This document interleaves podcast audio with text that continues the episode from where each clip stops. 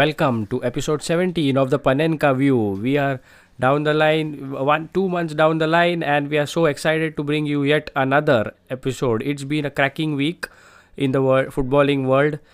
Jose Mourinho is gone. Supro, I have with me my co-host Supro, and Supro, the Masala man is gone. So apparently the Masala that we built for sixteen episodes, so we have to take a break from it. It feels so awful, man.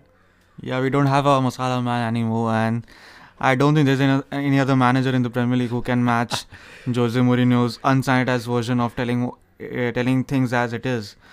So the Premier League, I hope someone else appoints a Mourinho-like type manager. And we um, that reminds me, there's uh, uh, Southampton, the Southampton manager that has been brought in. I'm still yet to, uh, you know. Uh, be familiarized with his name. Ralph Hassenhutel. Hassenhutel, yeah. And that uh, Klopp part two, maybe more yellower teeth. But guys, the episode we are, on this episode, we are basically going to be uh, reviewing the Carabao Cup semi-finals. We are going to talk about Ole Gunnar Solskjaer, the only Gunnar to have won a European trophy. Oops. Arsenal fans, don't come at me, man. And we are obviously going to preview the Premier League games from the weekend with all the top six in action on Saturday and Spurs on Sunday. While my voice reminds, and that takes us to a disappointing North London derby, Supro, in the yeah. League Cup. And Arsenal nil, Tottenham two. So many injuries at the back. Granit Xhaka again in centre-back. Koscielny again starting. Uh, what are your thoughts on the game? I know, after a disappointing exit from the League Cup. Yeah, when Granit, uh, when I saw that Unai Emery had started Granit Xhaka at the back, I was quite disappointed because I thought maybe Koscielny should have played this game. But given how Koscielny performed in the second half, I think I can understand why Unai Emery started Granit Xhaka in the first half. Uh, I think Arsenal started better than Tottenham. They had the better chances. Mkhitaryan had one chance from the corner. Then he had that one one v one chance with the Spurs goalkeeper, which he should have shot wide, but he shot it straight at the keeper. And then Spurs took their chance, which they had. Uh, fantastic over-the-top ball by Dele Alli to Heung-Min Son. So, uh, Arsenal were defending high up the pitch, and it came out of a corner. Uh, I think Iwobi was fouled before the goal, and Arsenal appealed for it, but the referee didn't give it. It was a soft foul, so I think mm. it's okay, mm. I guess. Uh, and fantastic finish by Son. Uh, ran through one v one with Czech, and he was the clear winner. Then and, Arsenal yeah, had another yeah. opportunity with Aaron Ramsey hitting with a sweet left foot volley, which was saved brilliantly by Gazzaniga. And in the second half, again, similar type of goal. Spurs take a goal kick. The ball goes to Harry Kane, who chests the ball beautifully and then gave a great over-the-top ball to Dele Alli, who ran one v one with Czech and then chipped it past in the bottom corner. So, uh, another mistake by Laurent Koscielny. I think he decided to rather make uh, Dele Alli off, offside rather than, you know, defending him one v one, which caused Arsenal at the end. And, you know, uh, both the goals were over the top. So, they clearly had a plan in mind. And yeah. they were looking for those quick passes and quick balls over the top. And they executed their part very well and ran away two nil winners with, obviously, Dele Alli doing that celebration and getting hit by a bottle. A cheap act from a fan, obviously. Yeah. You know, when we... Uh, uh, criticize them for their the banana skin, the racist incident at Oba. Uh, even this incident isn't racist, but it's uh, not expected from a fan.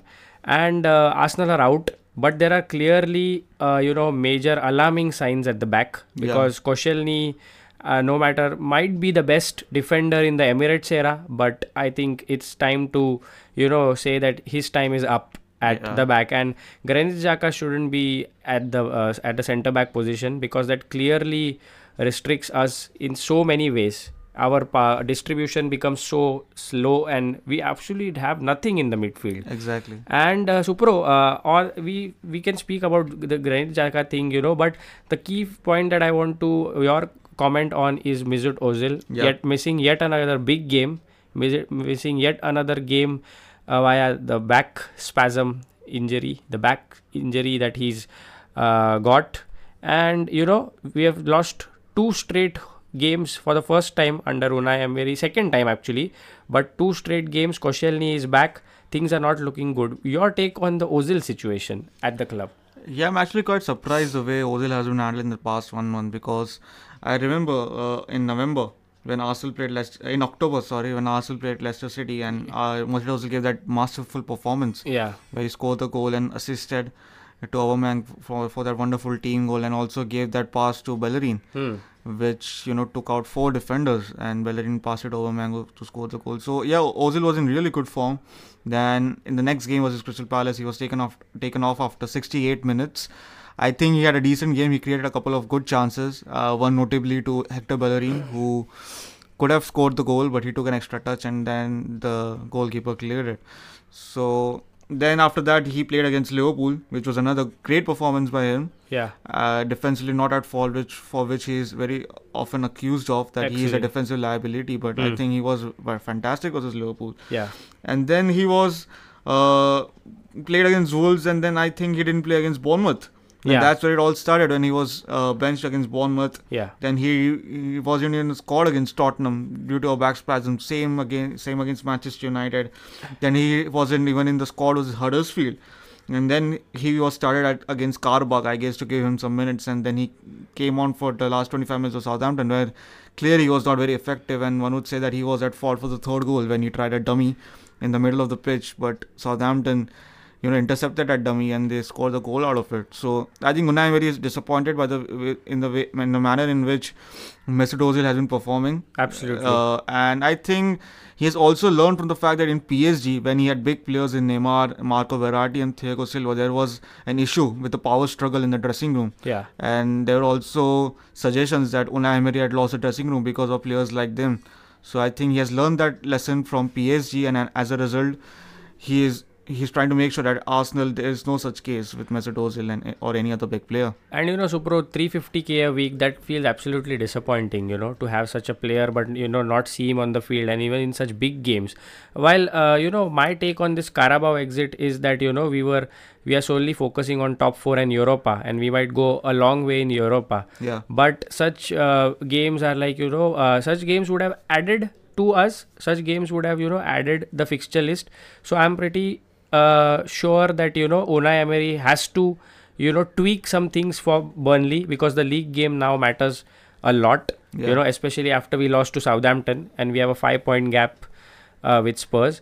And we, before we move on to something else, Supro, Ramsey uh, leaving at the end of the season, do you see this Ozil situation uh, actually bring about a U-turn in Ramsey's situation?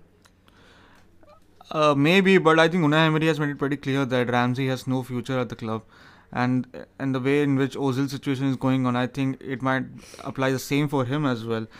Uh, last night he said that Una, Ozil has been left out because of a tactical decision, and I couldn't understand it, because when you play Alex Iwobi, yeah. who after showing early promise in the season has again gone back to square one where he was last year, hmm. where you know he wasn't performing to the level that is expected of him.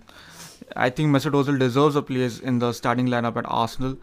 And as far as the centre-back situation goes, back in the summer I disagreed with the uh, with the situation where Callum Chambers was Loan. loaned to Fulham when we yeah. cle- when we were clearly short of centre-backs. Yeah.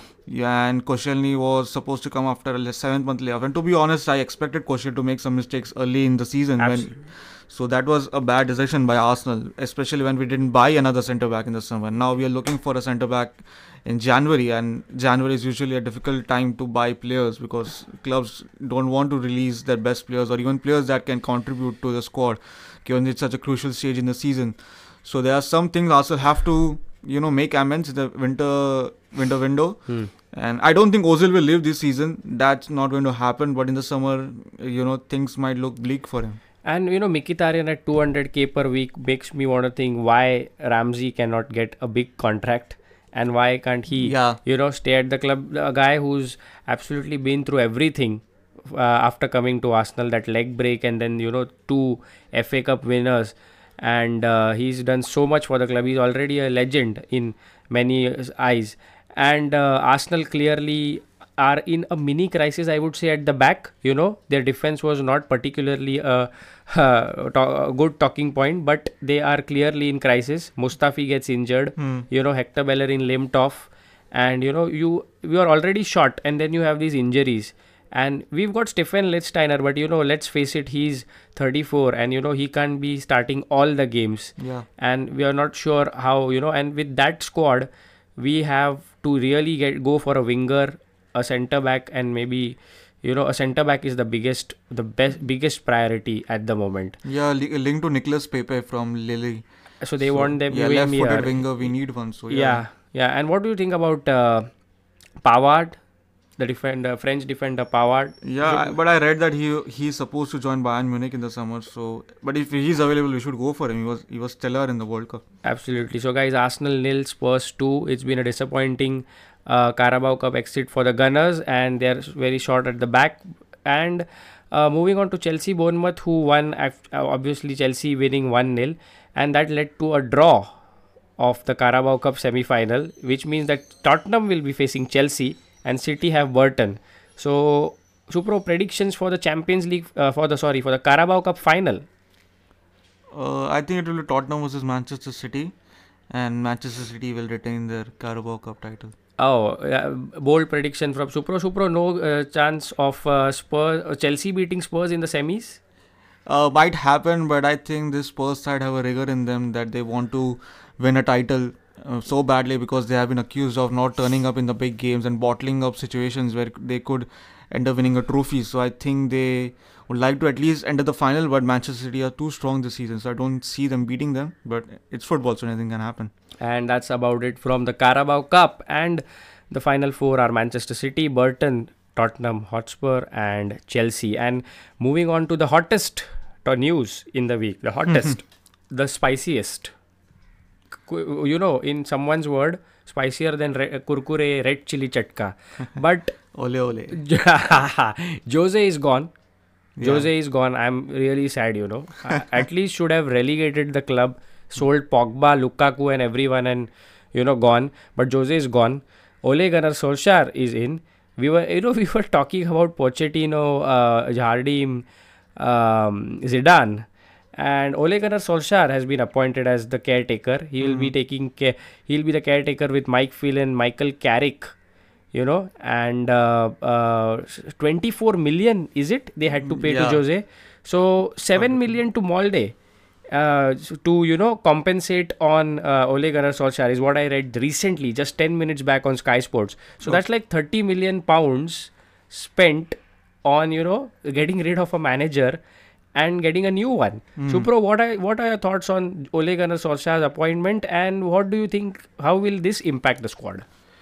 Uh, when Ed Woodward released a statement about Ole Gunnar Solskjaer being appointed as Manchester United manager, he clearly stated that this move has been made to unite the players and the fans, which mean that things were not really rosy under Jose Mourinho, and there was clearly a split inside the dressing room. There was a divide between the players who wanted Jose to stay and the players who wanted Jose to leave. And obviously Paul Pogba being one of them, the main focus point in this Jose rivalry with him. And Ole Gunnar Solskjaer has been brought because he knows the club inside out. He has been a legend for that club. He was also the reserve academy manager. So there have been certain players who played under him when they were younger. So I think it makes sense to bring back a club legend to, you know, go for whatever it's left in the season. They still have to play Paris Saint-Germain in the Champions League. They're still in the F A Cup. They still have to finish in the top four, which is which looks very unlikely at the moment, but they have to go for it, you know, because there, there are a lot of commercial deals that are based on the Champions League performances. And yep. if they drop out of the Champions League, then that could affect their finances. And, you know, Man United versus P S G, you fancy a United result there? Anything could happen? At the moment, P S G are clear favourites, but you never know how Ole Gunnar Solskjaer turns things around for Manchester United. Uh, United clearly had to pay thirty million for him. Yeah. And you clear, that's a good point, you know, uniting the fans actually, you know, there was a split. Uniting the players actually. Yeah.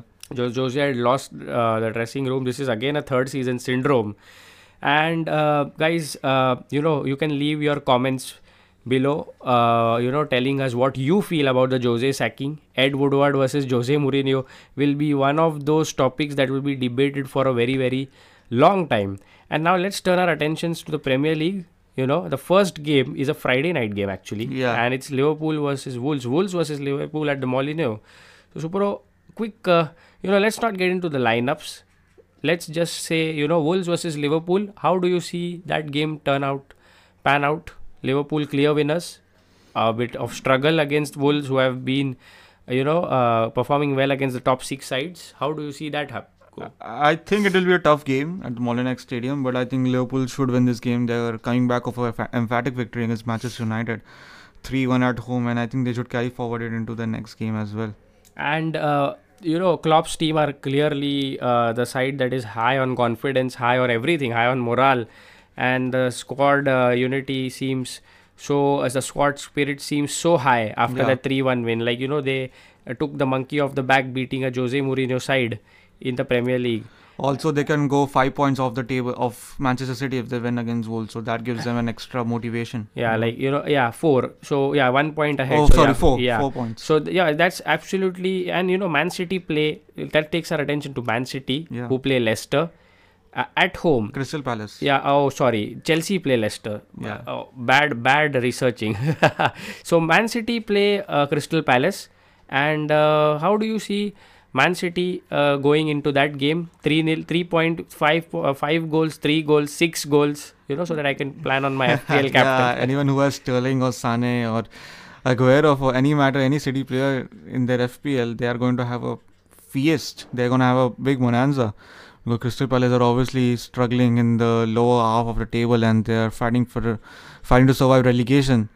And Manchester City, I don't think they will drop any points at Etihad this season at all. They are so good. So yeah, I think this should be a comfortable victory for them. And you know, guys, uh, Liverpool, Wolves, Liverpool, Man City and Crystal Palace. And Supro, Leicester versus Chelsea. Chelsea versus Leicester at Stamford Bridge is again another game where, you know, Sarri would be looking for three points. Because yeah. clearly the past few weeks have been mixed for them. Where they clearly lost to, uh, where they won against City. And uh, you know, um, uh, it's been a mixed it's been mixed reactions from the fans. yeah. You know, uh, like, you know, they were comfortable in that third position, but they have dro- now dropped to fourth. And uh, Arsenal face Burnley, mm-hmm. and again it is a big test for Unai Emery, I think, who should realize by now that Xhaka cannot start at centre back and that Koscielny needs benching, really. So uh, who do you see sta- the defense? Who do you see start in, uh, starting in defense for Arsenal this weekend? Yeah, right. So uh, Burnley should uh, you know get uh, retain his place in the Premier League. Uh, I think Lichtsteiner will start at right back. Uh, I think uh, Unai Emery should play with the back four this time and play Nacho Monreal as left centre back and Ainsley Maitland-Niles at left back. Yeah, I think that would be feasible for Arsenal. Socrates is obviously a centre back. Uh, Kolasinac, I th- I think he's still struggling with a thigh injury, and so Mustafi obviously has a hamstring injury. So one can understand why Unai Emery wants to play Granit Xhaka at centre back, because he's short of options, but it doesn't make sense because he cannot impact the game at all. Absolutely, and his best place is, you know, in the midfield alongside Torreira, you know, driving the plays, uh, transition clearly, because I've been mentioning this uh, the whole season. You know, his errors lead to direct goals, but when he's on song and when he's directing the play, he's absolutely one of the best midfielders to see. I know there are Swiss holes there, in huh. but uh, uh, you know, the defense is clearly a concern for Arsenal, mm-hmm. who find themselves in fifth position. And although they have a eight-point lead over United, you never know, in a matter of weeks, if they are not consistent, yeah. anything could happen. And their big game against Liverpool is just, like, you know, nine days away. The next to next game week after Boxing Day is the next to next game week after Boxing Day is Liverpool versus Arsenal. Yeah, yeah. And uh, you know, Le- Everton versus Spurs is the Super Sunday game, mm-hmm. which is actually the talking point on the Panenka View episode now. Um, Spurs are high on confidence. They have just beaten their arch rivals and uh, marched on to the Carabao Cup semi-final. And they're just high on confidence on in the league, aching out those one nil result. How do you see Everton versus Spurs go? In whose favour? Do you see a tight game, Everton mm. surprise, or a Spurs win? Yeah, this should be a tight game, another tight game in the Premier League. Uh, Everton were decent against Manchester City, and I think Ajay pointed out in our last video that Everton had higher X G as compared to Manchester City in the game, so clearly they were expected to score more goals. And you know, Richarlison also had a couple of good chances where he missed a clear header, and then he went one-on-one with Ederson and he blew it over the bar. Hmm. So it isn't as well as Everton are a very bad team. They're hmm. a good team, but they're not clinical enough, and that is something they have to address against Tottenham, because if you're not clinical against Tottenham, as Arsenal have understood last last night, they can punish you, and they have the players to punish you. They have Harry Kane, they have Heung-Min Son, Eriksen, Dele Alli, Lucas Moura off the bench, Lamela off the bench. So if Everton want to have any hope of getting at least a point at uh, Goodison Park, they have to be clinical. And uh, Spurs are clearly uh, looking at, you know, getting another three points uh, against Everton. So uh, what are your predictions from all the games again? Or, uh, starting with Liverpool Wolves. Uh, Liverpool should uh, defeat Wolves. Uh, Manchester City should beat Crystal Palace. I think Chelsea will also beat Leicester City because, you know, Vardy is struggling with an injury and they are lacking goals this year. And Chelsea have been good defensively at home, so they should get that result as well. Arsenal should be should beat Burnley, but they have to make sure that they beat Burnley's low block, because they won't be giving any spaces to Arsenal to exploit. So Arsenal have to dig out a win against Absolutely, Burnley. Absolutely, yeah. And now yeah. we are left with Everton versus uh, less, uh, Tottenham, which I hope is a draw, because as an Arsenal fan, I hope that Tottenham drop points. They are five points behind them, and we need Tottenham to drop points. So I hope it's a draw, but I won't be surprised if it's an Everton win, and even more, not more surprised if it's a Tottenham win. And you know, Supro, Cardiff versus Man United. Oh yeah, the big the man. big game on Saturday. Yeah, Ole Gunnar Solskjaer taking charge. First win for him, or will there be, you know, will he have to wait for his Old Trafford return? The game for United to return to Old you Trafford. You know, Cardiff was so bad this year. Even Jose's Manchester United could have beaten them. And now they have a managerial change. So I think Ole Gunnar Solskjaer will get his first win as a United manager. And yeah, they're defensively very bad, Cardiff City that is, and they don't have a lot of goals in them. So yeah, this should be a United win. And you know, the, another uh, small talking point from the week has been the Champions League uh, draws. Yeah, yeah. And Champions League draws, as we said, Man United versus P S G, there's Tottenham versus Dortmund, Ajax versus Real Madrid, Lyon versus Barcelona, Liverpool versus Bayern is the most mouth-watering clash according to me. Biggest game. Atletico Madrid versus Juventus. This is like Spain versus Italy and a battle of bragging rights. Schalke versus Man City. So Man City clearly uh, favourites there. And then you also have Roma versus Porto. So barring Man United, all the other English teams have been drawn against Germany. So it's like yeah. England versus Germany. Yeah. And so, bro, Liverpool versus Bayern is where I want your thoughts on. You know, mm-hmm. how do you see Bayern? Actually, the question to you is, how do you see Bayern overcoming Liverpool? Because now that we know Liverpool are so high on confidence and have so much squad depth. Uh, Bayern Munich obviously haven't started the season very well, and if you consider this Bayern versus this Liverpool at December, uh, Liverpool should beat them comfortably, because Bayern Munich have been bad defensively. They've conceded a lot of goals, and offensively they have been good, but it's defensively that where, where their major concern lies. And but they are on the up at the moment. They, you know, cut the gap from nine to six in the Bundesliga. Dortmund lost their game and Bayern defeated Leipzig at home one nil. Yeah. And Liverpool are flying high. They are top of the table and they should stay there in December in, at Christmas Day.